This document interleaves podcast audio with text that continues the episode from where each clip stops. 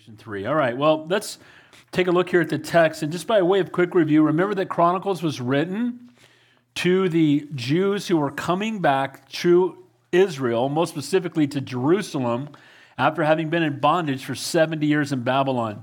So most of them had never been in, in Israel before. And so they were being given a history lesson. And First Chronicles talks about King David and his life on the earth. And then Second Chronicles focuses on Solomon and then the kings that came after him. And over the next three chapters, we're going to look at the reign of a king by the name of Asa. And we will see that the first revival in this whole book. So it's such a God thing that we're seeing the revival on college campuses. And if you went to the movie last night, by the way, it's going to be playing every night. So, you know, it's, it's going to be, it's got full show times throughout the week.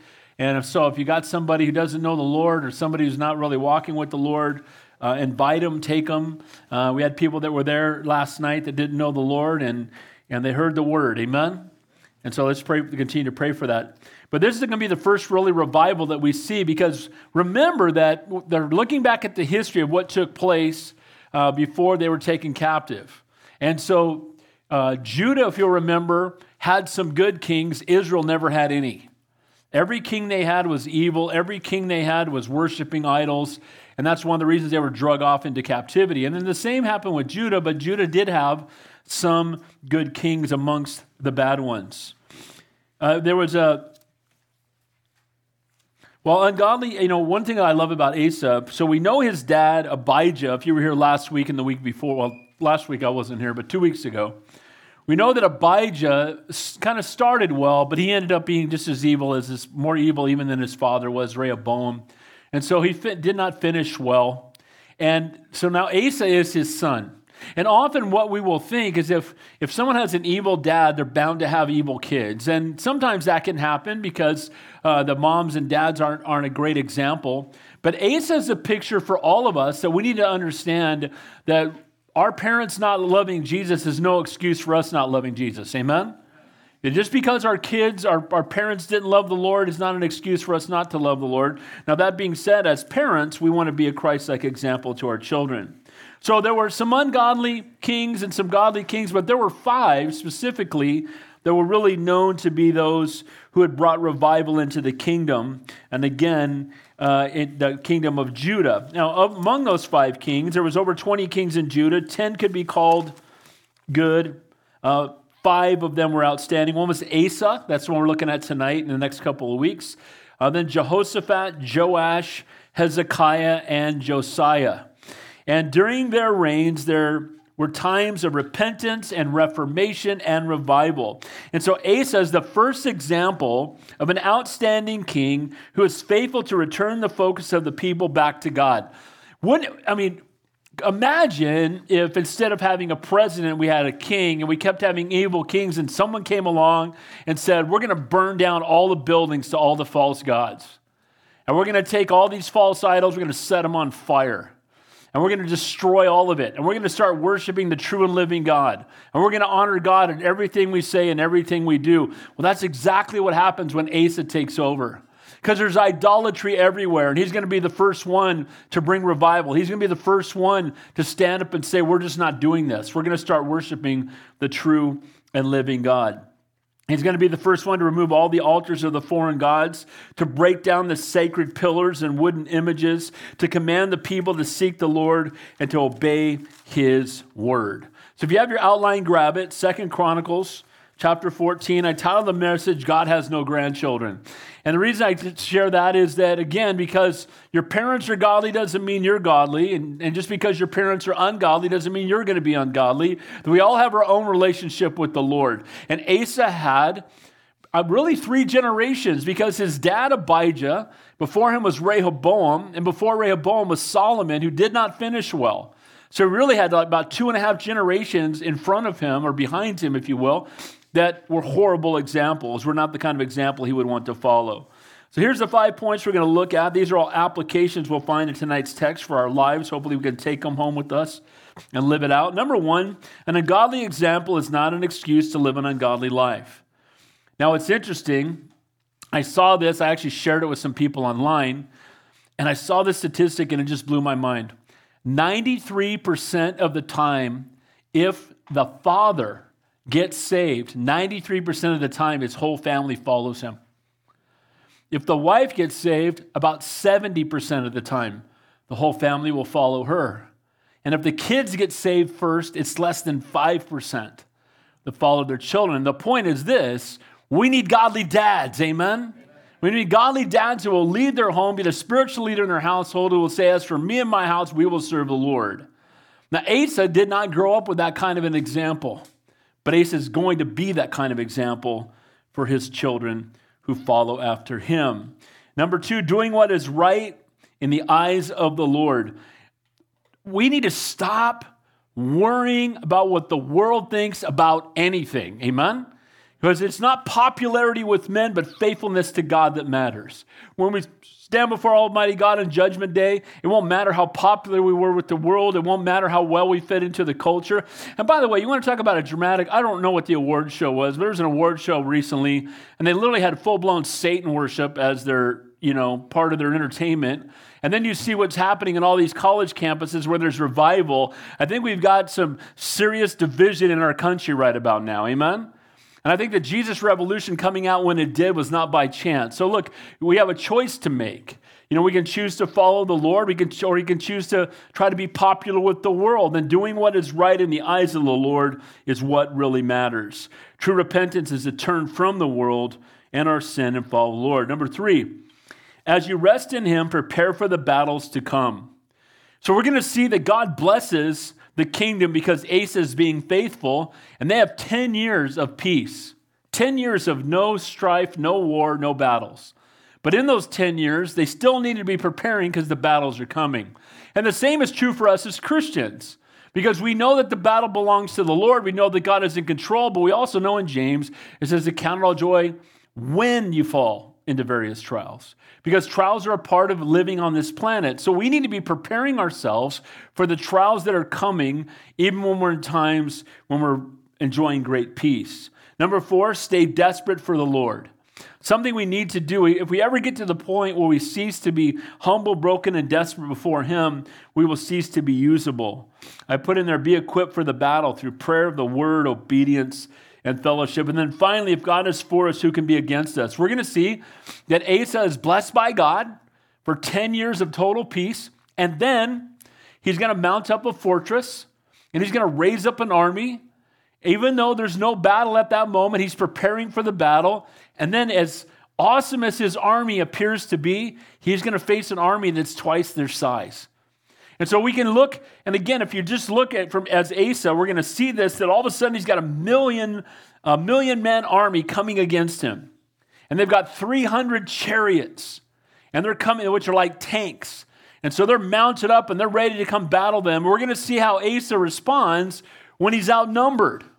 And we're going to see where he runs and who he turns to and who he cries out to. And he's an example for all of us to follow. So let's begin there. God has no grandchildren. An ungodly example is not an excuse to live an ungodly life. It says in verse 1 So Abijah rested with his fathers, and they buried him in the city of David. We know from 1 Kings 15, it says, And he walked in all the sins of his father, which he had done before him. His heart was not loyal to the Lord his God, as was the heart of his father David. It wasn't his father, but actually his grandfather. But we see that from First Kings that he was not a godly king. Now, he had godly moments, but he did not finish well, and he was not faithful to serve the Lord. His life was summed up by whether or not, uh, it was really all of our lives is summed up by whether or not we obey the Lord and his word. He walked in the sins of his father. I can think of a few things that would break my heart more than to know that I led my kids in a way that led them away from the Lord. And it breaks my heart that, that, that sadly that's what's happening in most of America today. The dads are not being a Christ like example. A lot of moms are not being a Christ like example. And so we have this example that Abijah, you know, he walked in the sins of his father. And it would have been easy for Asa just to do what his dad did. His dad followed the simple behavior of his father. It would have been easy for him to follow the simple behavior of his father as well. We know that he got caught up in idolatry that Rehoboam was invested in, that his heart was not loyal to God, and so too in the end of our lives we will be summed up by what have we done with God's son. So Abijah reigned as king, and God gave him victory over Jeroboam for King David's sake because of God's promise that he had made to King David. And David had his own failures, but he followed the Lord. See, the, the thing about being a godly man or woman doesn't mean that we'll be sinless, it doesn't mean that we'll be perfect, but what we will be is repentant.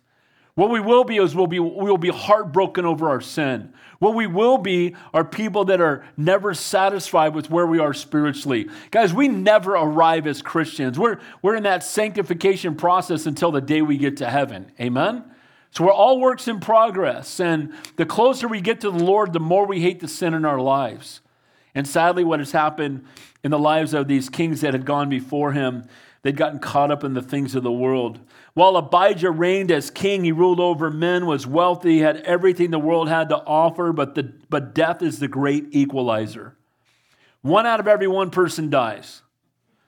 I'm doing a funeral tomorrow. I don't know how many, I've probably done 250. I don't know how many. And I love doing funerals for people that are saved. Amen? Because what is it? It's a celebration. Now, we, we grieve, but not as those without hope. And we miss them, but we're going to see them again. But I'll tell you what's really hard is doing for funerals for people who don't know God. And still, there's an audience there that needs to hear about Jesus. And so Abijah dies. Abijah's gone. And again, he's buried with his fathers, with his ancestors. His life was but a vapor. You know, Abijah only reigned for three years. And you know, often when we're living an ungodly life, our life is cut short. Amen? Now, I'm not saying that godly people's lives aren't cut short. Look at Stephen. Amen? Faithful man of God, he was stoned to death. But Asa is going to reign for 41 years. Asa is a godly man. He's going to reign for 41 years. Abijah, an ungodly idol worshiper, who followed after his father Rehoboam, only reigned for three years. So, and it says there after that, then Asa, his son, reigned in his place. So Abijah had not been a good example for his son to follow. Neither had his uh, grandfather Rehoboam or his great grandfather Solomon at the end of his life. But Asa will choose to follow the Lord faithfully and serve as a godly king in spite of his dad's ungodly example. So, an ungodly example, again, is not an excuse for us to live ungodly lives because, again, God has no grandchildren. So, all of us will stand before God. And when we do, none of us will have an excuse for having rejected him. No one will be able to say, Yeah, but my grandfather. Yeah, but I lived in difficult times and, and I went through great difficulty in my life. And God is a gracious God and He cares about that. But that's not an excuse to reject the Lord. See, Jesus is the answer no matter what trial you've gone through in life, no matter how horrible you may have grown up, there is an answer and there is hope, and his name is Jesus Christ. If you were at the movie last night, Greg Laurie's testimony is pretty radical. His mom was married seven times and he didn't know who his father was. And his mom was had a drug and alcohol problem and was a mess and was sleeping around and, and he grew up without a father in his life and it would be so easy and he got caught up in drugs himself. But then he has a head-on collision with jesus christ and everything changes. Amen? And so that can be true of all of us and we don't want to blame and we don't want to be victims because the reality is that while we were yet sinners, Christ died for us. And He loves, He knows you best, He loves you most. He'd rather die than live without you. He proved it on the cross of Calvary. And don't let the enemy lie to you to think that you're of no value to God because you are of incredible value to Him. And He's the one that matters. Amen? So we can be an example for bad or for good when it comes to our children, our grandchildren, our neighbors, our family, our friends. We can either point people to the Lord or push them away from him. Now it says in 1 Timothy 4, we know that Asa is a young man. It says this Let no one despise your youth, but be an example to believers in word, in conduct, in love, in spirit, in faith, and in purity. This is written to young Pastor Tim, from young Pastor Timothy, but it's written to a young man. And when it's written to him, he's being exhorted that even though you're young, you can still be an example. And as believers, uh, I'd rather I'd rather hang out with you know someone who's 15 years old and on fire than someone who's 70 and doesn't know the Lord. Amen. I want there's more wisdom in someone who's known the Lord a month than someone who's walked without Him their entire lives. And he says the exhortation here is don't let people look down upon how young you are. By the way, do you know that that uh, Greg Laurie planted Harvest when he was 19, and he'd been a Christian about a year and a half. And Chuck sent him out and bought a building and said, "Go plant a church." And you know what? God can use. You know, God's looking for ability, not ability, but availability. Amen. Here I am, Lord, send me.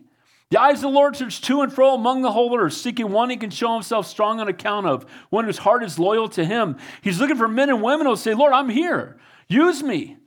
Whatever the, whatever the calling is, I'm in. Whatever the question is, the answer is yes, Lord. I want to be faithful and be used for your kingdom and for your glory. Asa is a young man, could have followed his dad's example, but that's not what, what's going to happen. Praise the Lord.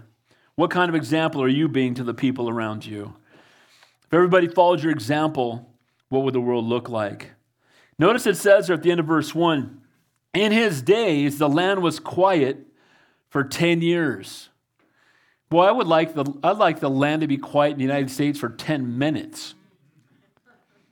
You imagine 10 years of just peace? 10 years of God's on the throne and God's being glorified, and just 10 years. And, you know, when we're sur- fully surrendered to the Lord, we know peace. Now, it doesn't mean that peace is freedom from uh, war, right? Because you can have war and still have peace. Because, guys, true peace isn't freedom from war or conflict, it's knowing the Prince of Peace and having the peace that surpasses all understanding. But in this case, what it's actually talking about is there was no war, that there was no battle, there was no conflict. A godly man stepped up, we're going to see in the next few verses, he gets rid of all the idols, he turns them all back to the Lord, and it brings peace to the nation. And guys, that's what we need to be praying for. Look, I'm, I'm, I'm for revival, but I truly believe that while there's revival on these campuses where kids are getting saved, and that's wonderful, I believe real revival is seeing what happens when you walk out of the worship. Amen? When you go back to work, when you go, I'm praising God that it's happening. Thank you, Lord. People are getting saved. I love it. Uh, you know, when you've got a bunch of college kids worshiping for like 10 days straight, that's solid. Can I get amen to that? That being said, though, one, real revival is when, the, when all the liquor stores close because everybody quit drinking. Amen? Real revival takes place when all the churches are full and all the strip clubs are empty. Can I get amen to that? Real revival is when there's a change of behavior. And Asa is going to change the behavior of the entire land because he's going to be one guy that's going to step up and say, No, we're going to honor God. I know my dad did, and I know my grandfather did, and I know my great grandfather failed in the end, but I'm not going to fall in their footsteps. I'm going to be the man God called me to be. In his days, the land was quiet for 10 years. So with Asa, there was 10 years of peace, of freedom from war, of conflict with the nations around them. And as Christians, we will deal with trials and conflict even as we walk in obedience. Again, count it all joy when you fall into various trials.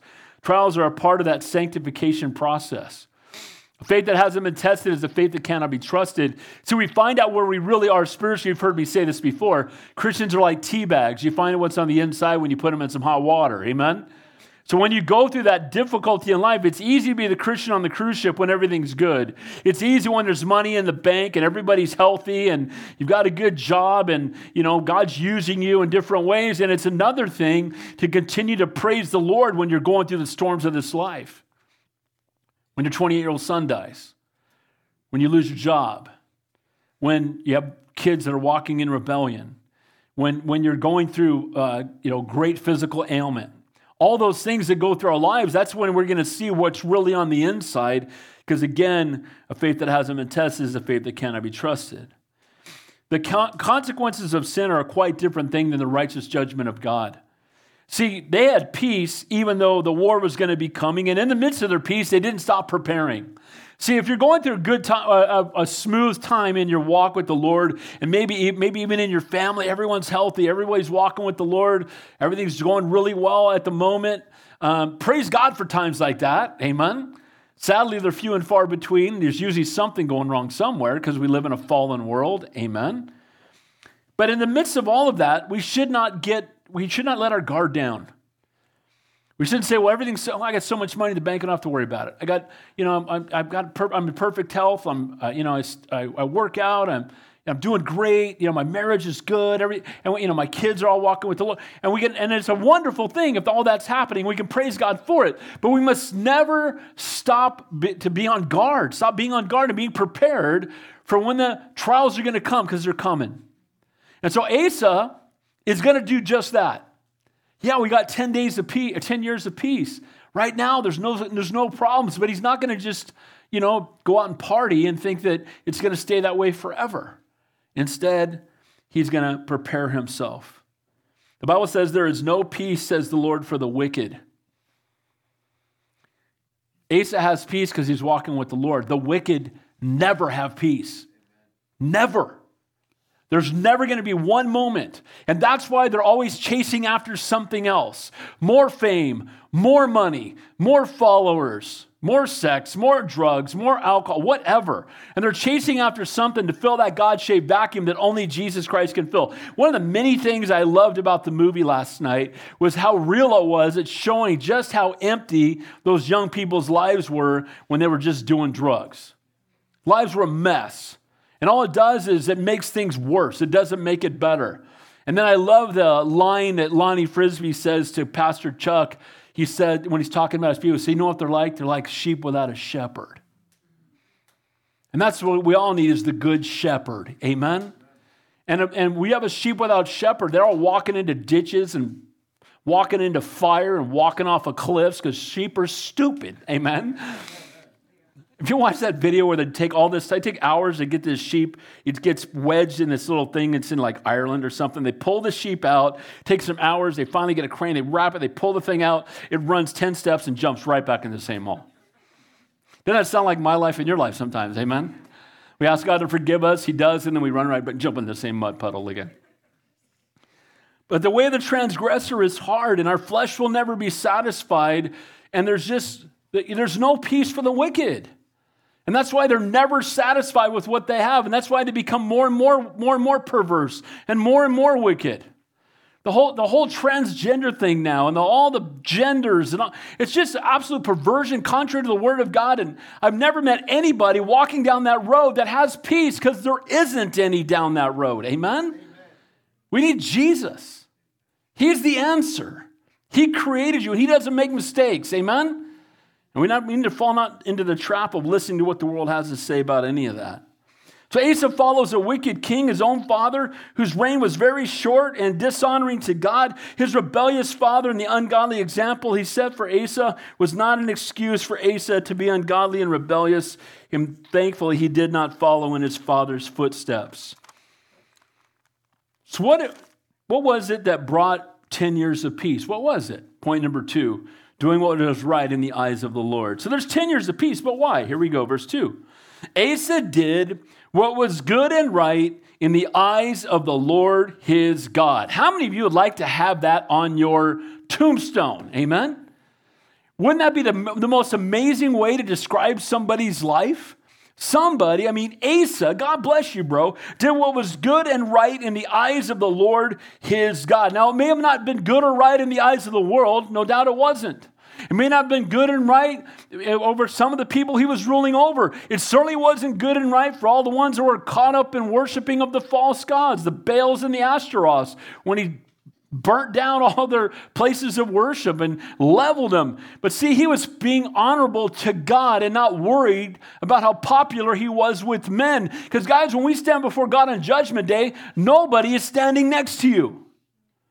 And there's no jury that's going to vote for you. We're all going to be judged by Jesus Christ and Him alone. Amen?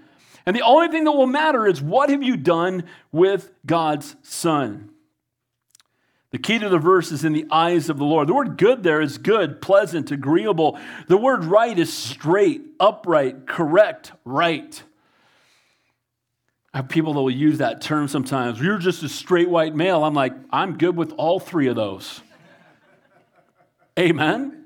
Because the word straight means right, and everything else is wrong. Can I get an amen to that? One man with one woman for a lifetime. See, the popularity of, of before men and before the world is meaningless. And I want to see everybody saved. I want to see everybody saved. But some of these people are doing demonic worship. I don't know if it, I saw this recently, and they're showing all the different uh, musicians who have, in the last year, who have had put pictures themselves hanging on crosses or with, with uh, crowns of thorns or on upside down crosses or uh, you know dripping of blood like they've been crucified. It's so sacrilegious. They've hardened their hearts so much toward god but we're only one beggar leading another beggar to the bread. That could be all of us. But because we have jesus we should be more vocal for the truth than they are for the lie. Amen? And that's the exhortation here. Here's asa and he's like i, I don't care what anybody thinks. I'm going to obey god. I'm going to honor god I'm going to do what God wants me to do. And we need more men and women who care only about one thing honoring God. God, by the way, if we honor God, we'll be a good husband. I'll be a good husband. If I honor God, I'll be a good employee. If I honor God, I'll be a great neighbor. If I honor God, I'll be a good citizen. Amen? Why? Because when you honor God, you do what is right and good in the eyes of the one who created the heavens and the earth. Amen? And that's what Asa is doing. And God bless Asa. The only judge that matters is the Lord. I wrote this down. I would rather be faithful to God and judged by the world than follow the world and be judged by God. Amen? Say that again. I would rather be faithful to God and judged by the world than follow the world and be judged by God. Again, I have a 401k. Well done, thou good and faithful servant. Amen? That's the retirement program I'm shooting for. That's what I want to hear on Judgment Day. When we stand before the Lord, He won't care. All this stuff that we think is so important. And you know why we think it's important? Because we care what other people think. When you stop caring about what people think, you won't worry about very much anymore. Amen? And by the way, they're not even thinking about you, they're thinking about themselves. Amen? Why are you panicked? Let's keep our eyes on Jesus. Now, notice what he does. He said he did what was right. When, when doing what was right, what did he do? Look at verse 3. Here's what he did He removed the altars. Now, if you have a pen and that's your Bible, even if it's one of ours, feel free to underline it. I love three words there. It says, He removed, I put remove there, underline that, the altars of the foreign gods and the high places. He broke down the sacred pillars and he cut down the wooden images. He didn't set them aside and put them in storage for later. Amen? He went after the idols and burnt them to the ground, chopped them all up, removed them. He removed them, he broke them down, he cut them down. Asa took action against these false gods that had been allowed to be worshiped in the land of promise of God's chosen people. They were worshiping idols in the land of promise. There's a lot of people have idols in church, what they call churches today. In the very place where Jesus should be lifted up, and you've got saints, and you've got other things that people worship and magnify. It's not far from what we saw in these times in the land of Judah. Asa took action against the false gods. This is why I can never be in politics, because this would never work in our country. And I'd have Christians argue with me about it. I would burn every mosque to the ground tomorrow.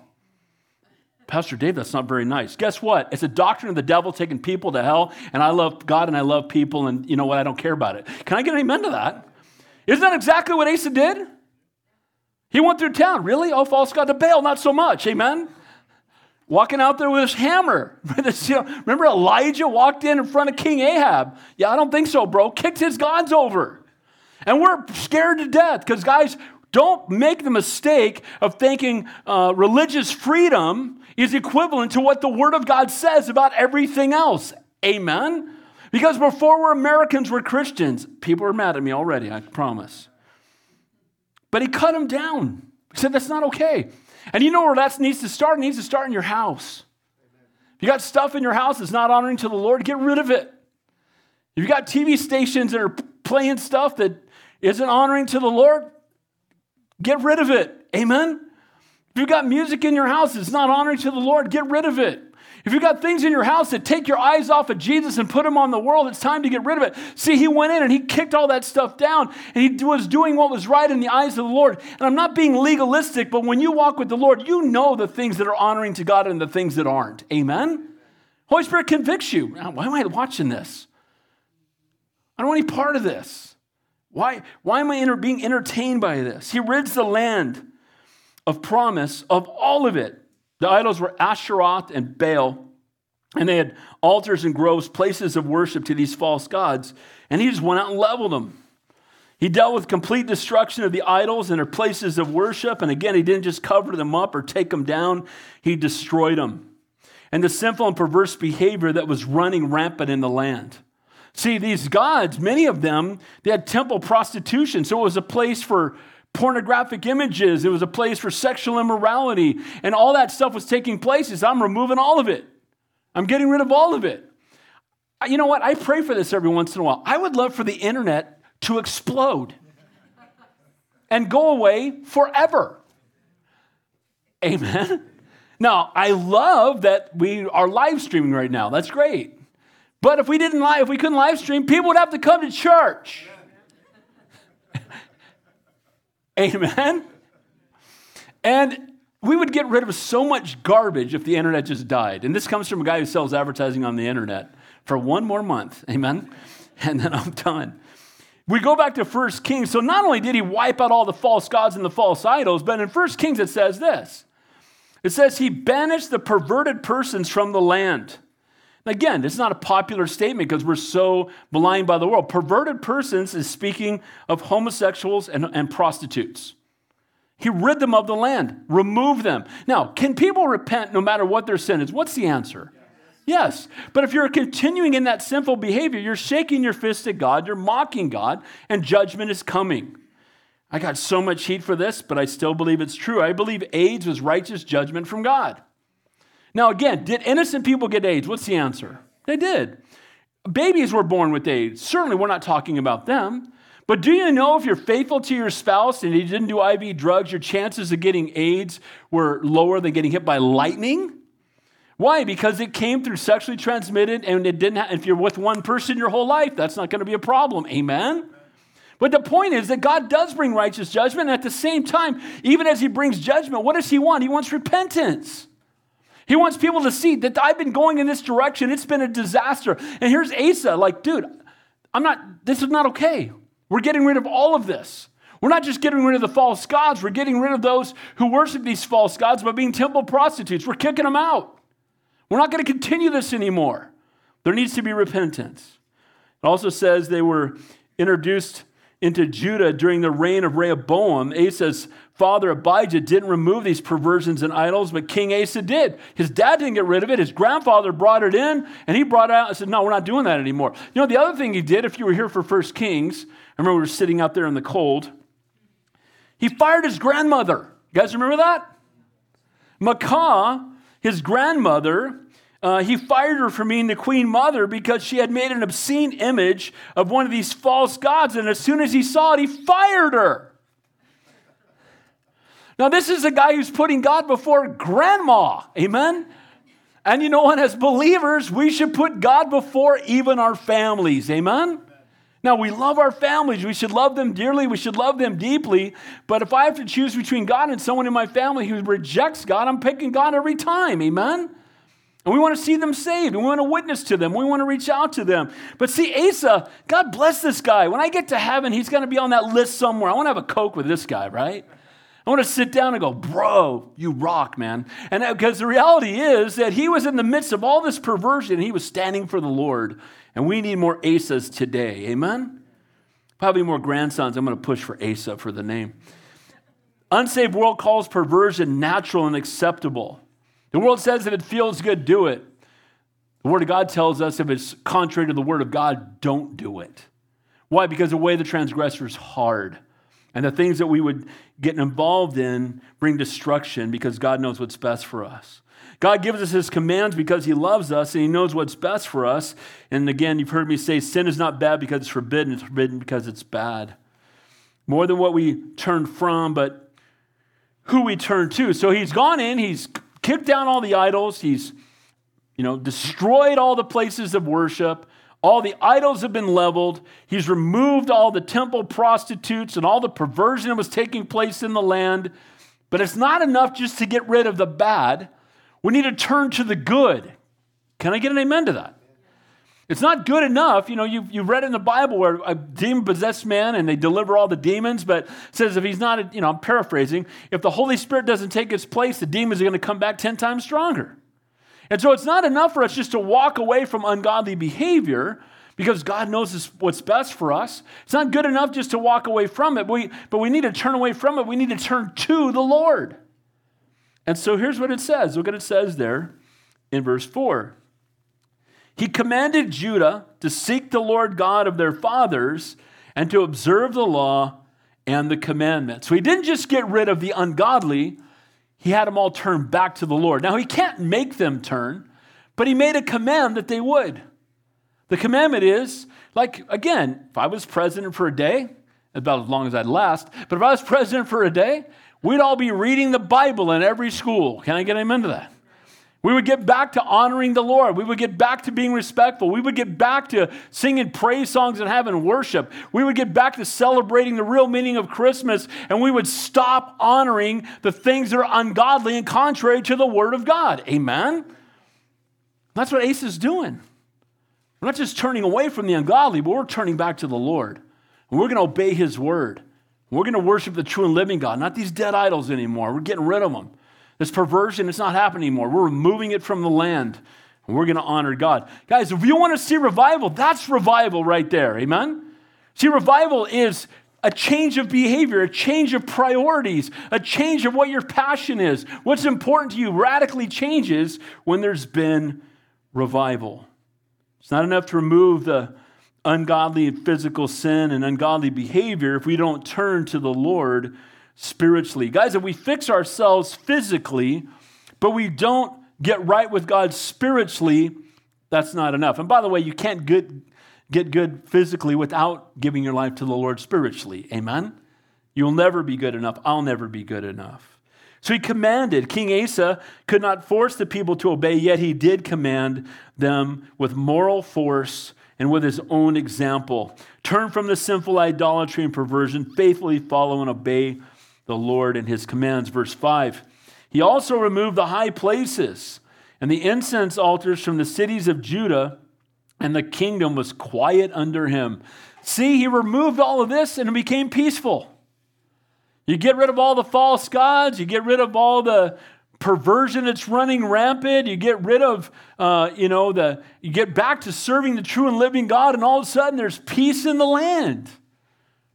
There's no more parades, right? There's no more of this nonsense promoting perversion. It's all been shut down. And now God pours out a blessing upon the land because he is being honored. Not just Jerusalem, but all of Judah, removed from the high places, the incense altars. These were all set up, most of them by Solomon, guy that wrote, you know, Proverbs. Guy was referred to as the wisest man in the world, right? He wrote Ecclesiastes, the Song of Solomon. And here he is, he was setting up high places for false worship. And we might say, well, I would never do that, but maybe there's something in your life that is more of a priority to you than God is. And as soon as you have anything you put before God, that becomes a false idol. Amen? You shall have no other gods before me, no other graven images. When we make anything more important than God, we're involved in idol worship. The kingdom was quiet. The removal of sin and idolatry from the person's life and turning to the Lord, fully surrendering to Him, always results in a life of peace. Again, it's not free from trials, but there's peace. I, I use him as an example a lot. Jon Courson. A lot of you don't know who he is, but Jon Courson, pastor, pastored at Calvary Chapel up in Oregon. And as he was going up there to plant the church, got in a car accident and his wife died right in front of him on the freeway. And then some years later, his daughter got killed. And then some years later, his son died of a brain tumor. And that brother never stopped serving Jesus. And you know what that does? You know what that tells me? Is here's a man that in the midst of great grief and great difficulty, a man who still has peace because he knows the Prince of Peace. Amen. And you can use many examples like that where it's it again, it's really seen in the midst of the great trials how we respond. It's in that hot water that we find out what's on the inside. And the kingdom was at peace. Peace even in the midst of the greatest storm. The Bible says the fruit of the Holy Spirit is love, joy, and what? Peace. Self-control. Those are things that are evidences that your life's been radically changed. So, point number two, they're doing what is right in the eyes of the Lord. Point number three, as you rest in Him, prepare for the battles to come. So, there's peace, but it doesn't mean it's going to be there forever. And and thankfully, Asa is going to be preparing himself for the day that he knows is coming. Because, guys, if we're, again, if everything's great in our walk with the Lord and our families are doing wonderful and there's money in the bank and everybody's healthy, we, we know that's not permanent. Matter of fact, we're thankful that if it lasts for any length of time at all. Notice what it says here, verse 6. So, in preparation, knowing that this time of peace was going to not always be there, he says he built fortified cities in Judah, for the land had rest. He had no war in those years because the Lord had given him rest. Though he had no war, Judah prepared for it like it was coming. While our lives may be at rest, uh, not currently engaged in battle, yet like Judah, we should, like Judah, we should uh, be prepared for it. And they were prepared because King Asa prepared them for it. How do we prepare for it? We put on the whole armor of God. Amen the breastplate of righteousness, you know, the shield of faith, and the, you know, all, and, and, the belt of truth, and right, all those things, and, and we prepare ourselves. And how do we prepare ourselves? We don't wait until the trial comes and then scramble. Amen? You know, we need to pray before the temptation comes that God will deliver us from the temptation when it does come. Amen? You, if you wait until you're in the midst of it, more times than not, you're going to fail. And so Asa's preparing before the trial comes because he knows it's coming. And guys, we need to get up every morning saying, Lord, when I'm tempted today, because I know it's coming, Lord, help me to run to you and not from you. Help me not to listen to the enemy, but give me victory over it. In Jesus' name, amen.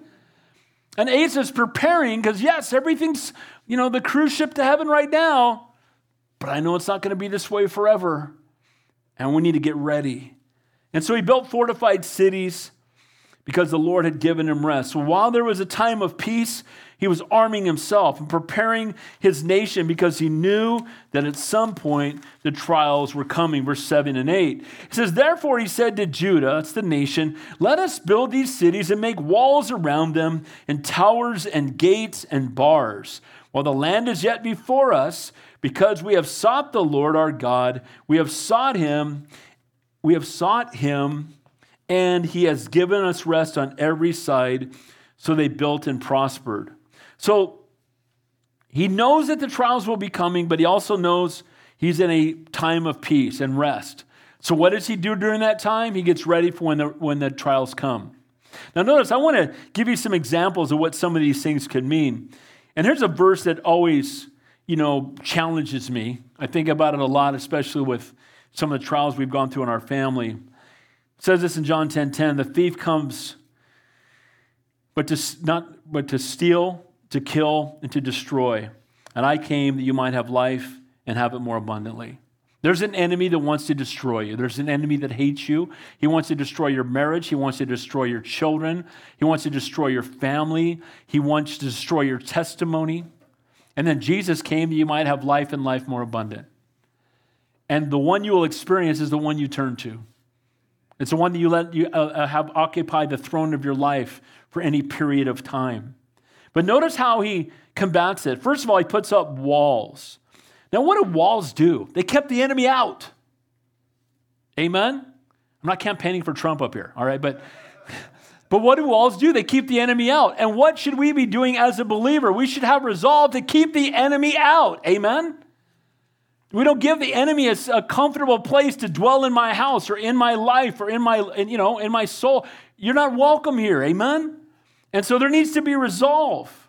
I see the walls as being similar to our resolve as to what we will allow in our lives. While we allow certain things to penetrate our lives, or are we resolved to say no to temptation? No. It's not okay. But notice along with walls, towers. What do towers do? They help us to see when the enemy's coming.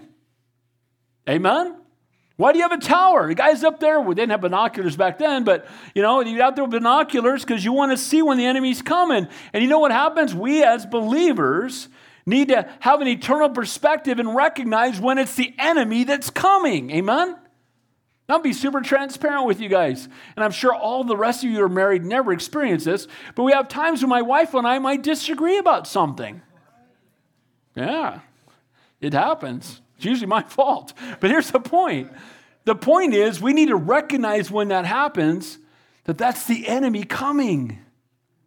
Amen? Trying to bring division. Trying to, you know, I'll just be transparent. When, since my wife and I sat down and we prayed about it and we went over and counted the cost, and I decided to come full time full time at the church starting next month, I spent two days in the hospital, and we've had difficulties all throughout our everywhere around us. We're like, okay, God wants us to do this. Can I get an amen to that? And we need to have a perspective and not let the enemy win when those things take place. Well, maybe, you know, it's so. My wife goes, Well, maybe you shouldn't do it. I said, That's exactly why I'm going to do it because if Satan doesn't want me to do it, I want to be in with both feet. We, we need to have that, that perspective where we wake up in the morning and say, Lord, help me, help me to see the world through your eyes. Help me to see the enemy when he's coming for my marriage, my family, my kids, trying to distract me from what you've called me to do, right? We want to make sure that we, we have the, the Lord giving us clear direction so we can hear from Him. So not only did he say walls and towers, but then he also says gates. What do gates do? Gates let people in, but it also gets us to get out. Can I get an amen to that? As believers, we don't want to just sit in our safe place and remain there forever until the Lord comes back. For me, this is outreach. You know, we need to get outside of our comfort zone and go and tell others about the fact that the Lord is here. And then finally, bars. Bars keep the gates closed when we need them closed. And, and for me, this is a picture of discernment. You know, we need to have wisdom. There are times when we should minister to people, and there are times when trying to do that might bring harm or corruption, right? So we want to use godly wisdom. We want to have discernment. So the four things, the four pictures I see there in the gates and the bars and the and the, and the towers and the walls is resolve, again to stand for the things to say no to temptation perspective you know as uh, looking through the tower seeing what's coming afar off recognizing it. My wife and i do this often. We did this this morning. I just go out to pray with her. It was really nothing. It was about nothing. We had a disagreement. I went out and prayed with her. I go babe that's the enemy. She goes i know you're right it's the enemy and I, we pray together and, that, and then the enemy just leaves can i get amen to that so we need to have that perspective and see it coming. And then we need to have a heart to reach people and then have discernment. And so there are times when things are good, but it's not a time to just rest. I mean, you can have some rest in there, but it's also a time to prepare when things are going to get difficult again, when trials are going to come. And then he says there in verse uh, 6 and he built fortified cities in the land and had rest, and he had no war in those years because the Lord had given him rest. Verse 7 Therefore he said to Judah, Let us build cities and walls. Verse 8, and then he says, And Asa had an army of 300,000 from Judah, carriers of shields and spears, and from Benjamin, 280,000 men who carried shields and drew bows, and all these were mighty men of valor. So he's got 580,000 mighty men of valor. Now, here's one potential problem when you have that big of an army you might cease to be desperate for God. It's like when you have, you know, if you had, none of us have this problem, but if you had $500 million in the bank, it might not be praying all that much about where the rent's coming from. Amen. You might not be all that worried about how your kids are going to get educated or whatever that thing may be that you're concerned about. And so he has 580,000 people, and they're not just men. They're not just a bunch of stiffs, they're men of valor, they're men of war, they're trained, they're ready. But we're going to see here that he's not going to rest in that. Because guess what? There's always an enemy bigger when we're trying to do something in our own strength. Amen? Always. Always. There's always something bigger that will come along that will bring destruction if we will let it. So he's got this huge army, but notice what happens. We see that in verse 8. Look at verse, and then there it says they, they carried bows. So, so as we rest in him, prepare for the battle. So he's prepared. He's built up fortified cities. He's put up walls and towers and gates and bars. He's ready for when they come. They're looking out to see them coming. He's ready. He rises up this great army, 580,000 people. He's ready for the battle. Point number three or number four, excuse me, stay desperate for the Lord. Look what happens in verse 9. Then Zerah the Ethiopian came out against them with an army of a million men. Wait a minute. 580,000 looks pretty awesome till a million dudes are showing up. Amen. So his army that was great and was strong was not as great as the enemy's army. And so, if he was just resting in the army itself, all of a sudden he's going to be overwhelmed. If you're just resting in your bank account, your own intellect, your own strength, your own thoughts, your own desires, whatever that is, if you're putting your faith in yourself, there's always going to be something greater that you can't handle without the Lord. Amen? And so, what happens? Asa is going to be put to the test. The tea bag's being dropped into hot water. He had 10 years of peace. Cities are fortified. They're on the lookout. We got a huge army. These guys are all trained. What in the world could possibly go wrong? And along comes the enemy. I do want to say this here, what's talking about the Ethiopian. It's not modern day Ethiopia, it's really uh, where Sudan is today. And so, what is he going to do? He sees this huge army. And imagine yourself, you're the king and You've been blessed and you've been honoring the Lord, and God's been blessing you because of that. And then what do you see? A million men coming, and they're all trained, and you're the king, and it's up to you to make sure your people don't all get destroyed. What are you going to do? What are you going to do when you lose your job? Surprisingly. And then, did anybody get their gas bill this month? I'm glad I'm going to heaven. Can I get amen to that? My gas bill is usually 250 It was $757. I'm like, I'm, man. But the point making is if I'm good thing I'm not trusting in my bank account for that, right, amen? But the point I'm making is that there's this place where you can become so comfortable and then something surprising will happen. So what happens if you go and you know if you go home and, and you find out some of your family's got cancer and it doesn't matter how much money you have, you can't fix it. If you if you go home and you know you're there's trials in your marriage or something happens with your job, whatever those things are where it's beyond your control and you can't fix it. So what would you do? Tell me what would you do if you were in a position where you couldn't fix it on your own? What would you do?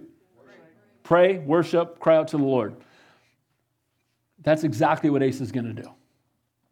That's the example we should follow. Amen? Because look what he does. So this army comes out. Not, by the way, and 300 chariots. Now, it doesn't sound like a big deal, but equate that to a modern day tank. Because these chariots would, you know, these guys are walking around in armor, they're not able to move very quick, right? And all of a sudden, these chariots come along with horses in front of them, and they were, you know, they were like just war machines. And often they would have blades that stuck out from the wheels on each side, and they would just come through and just take guys out at the knees. I mean, so chariots were a problem. So you got a million men and 300 chariots against 580,000 men. No mention of chariots. And so what is he going to do?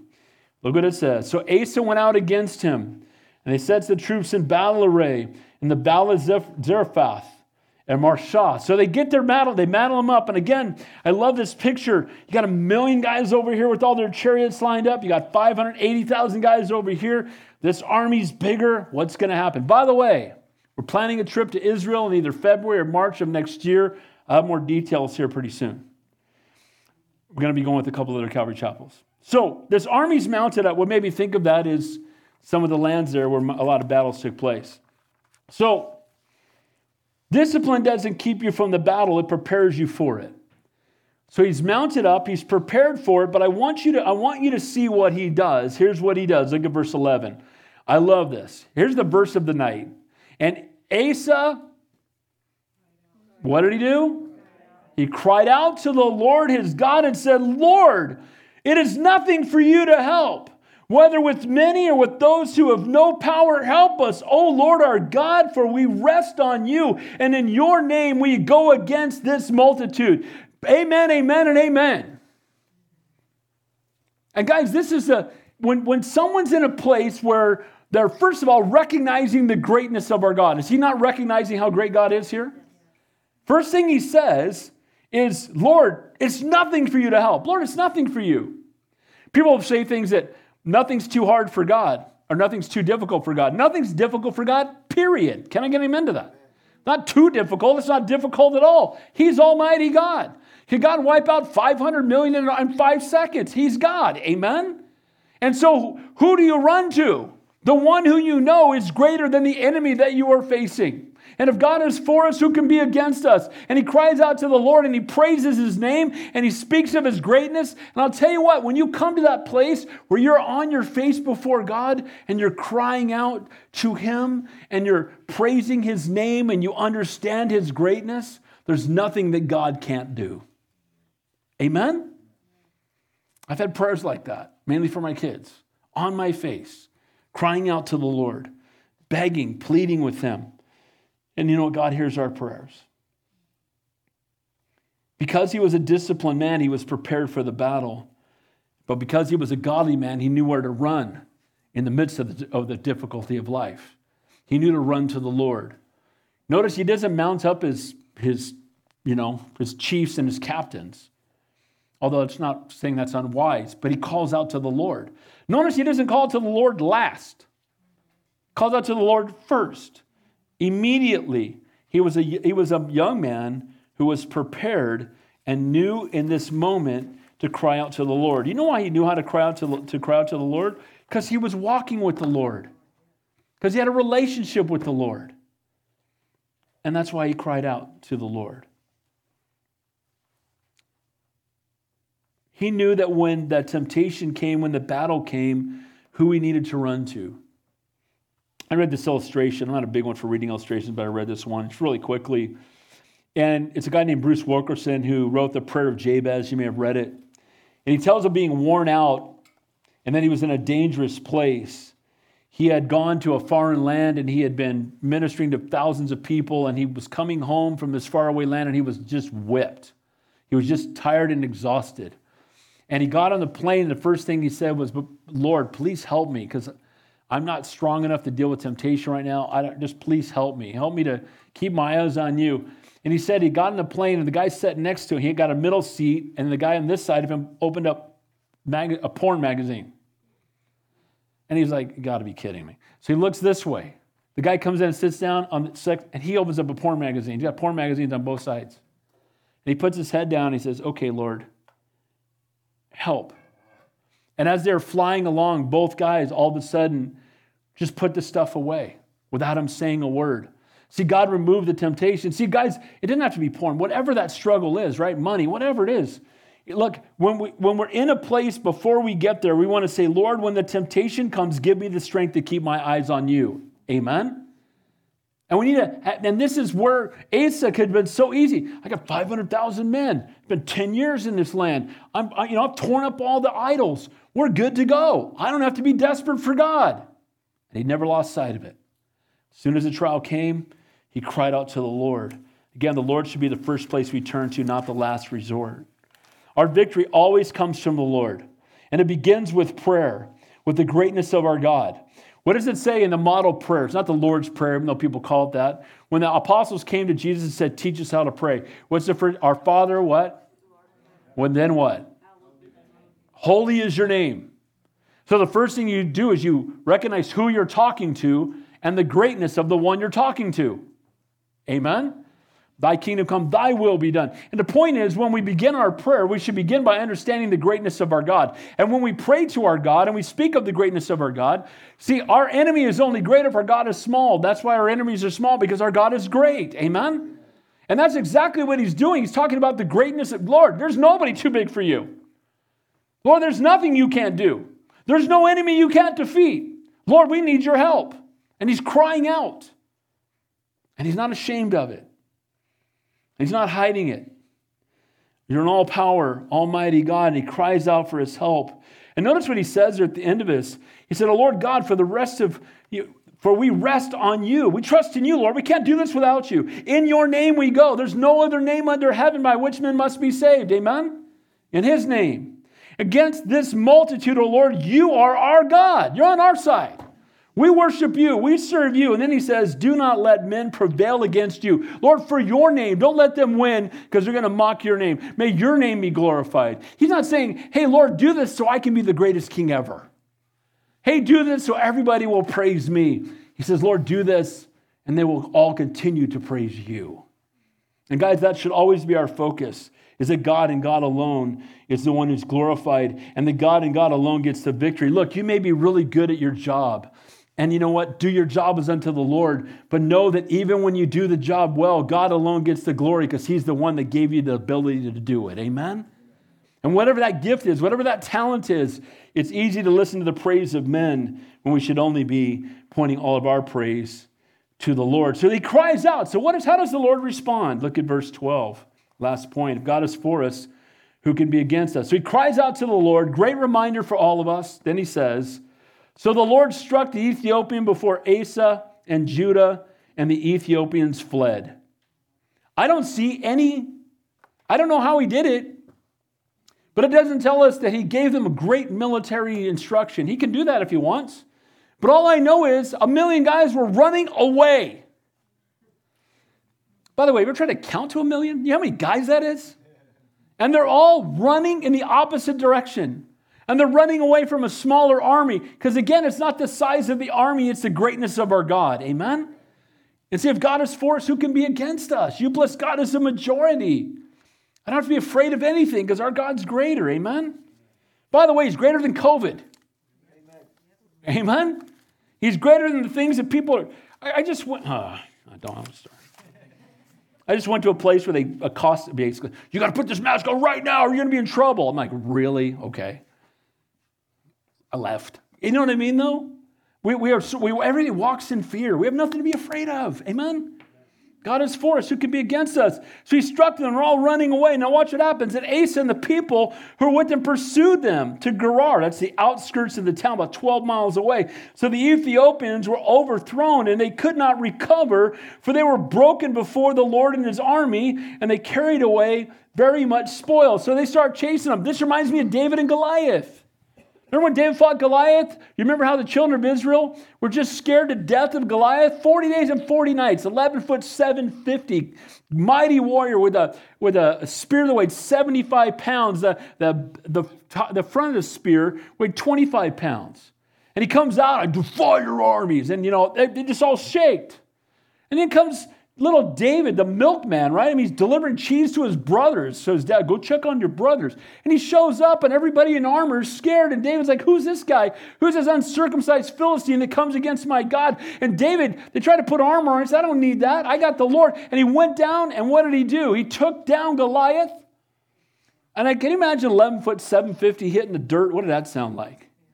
Mm, right? And the dust kicks up, and when the dust clears, David is standing on his chest, holding up his head, no doubt with both hands, because it was heavy. Amen? And what did that do for all of Israel?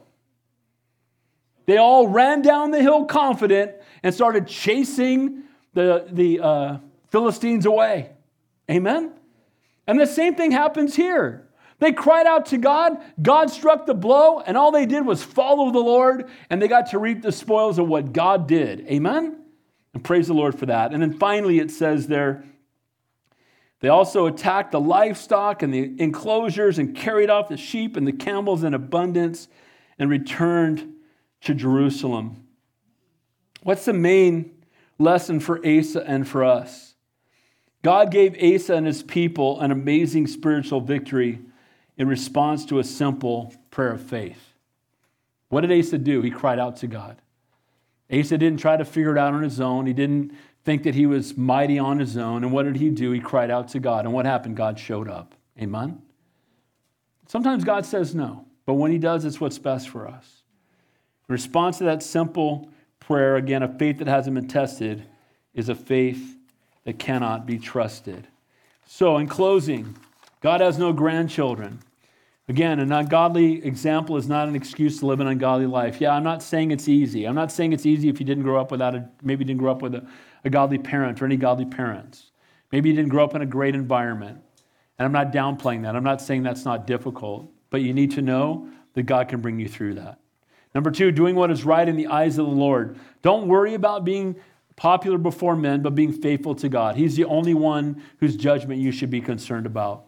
Number three, as you rest in Him, prepare for the battles to come. So even in the times when you're walking strong and your relationships are great and everything's wonderful, we need not to just put our guard down. We need to be preparing for the next battle that will be coming. And how do we do that? We spend time in prayer, in the Word, in fellowship, seeking the Lord. Stay desperate for the Lord. Again, I think it's good for us throughout our lives to get put into places where if the Lord doesn't show up, we're not going to make it. Amen? How many really want that to happen, though, right? But the truth is, there's something about when we get to that place where I can't fix this and we have to cry out to the Lord. Those are the greatest faith growing moments that we have in life. And then finally, if God is for us, who can be against us? They were outnumbered. They had, they had better, you know, better weaponry. They had the chariots, and they still lost. Because if God is for us, who can be against us? Amen? Heavenly Father, we thank you, we praise you, we love you, Lord. You are a great and an awesome God. We thank you for the example we see tonight of revival in the land because, first and foremost, all the false gods were removed.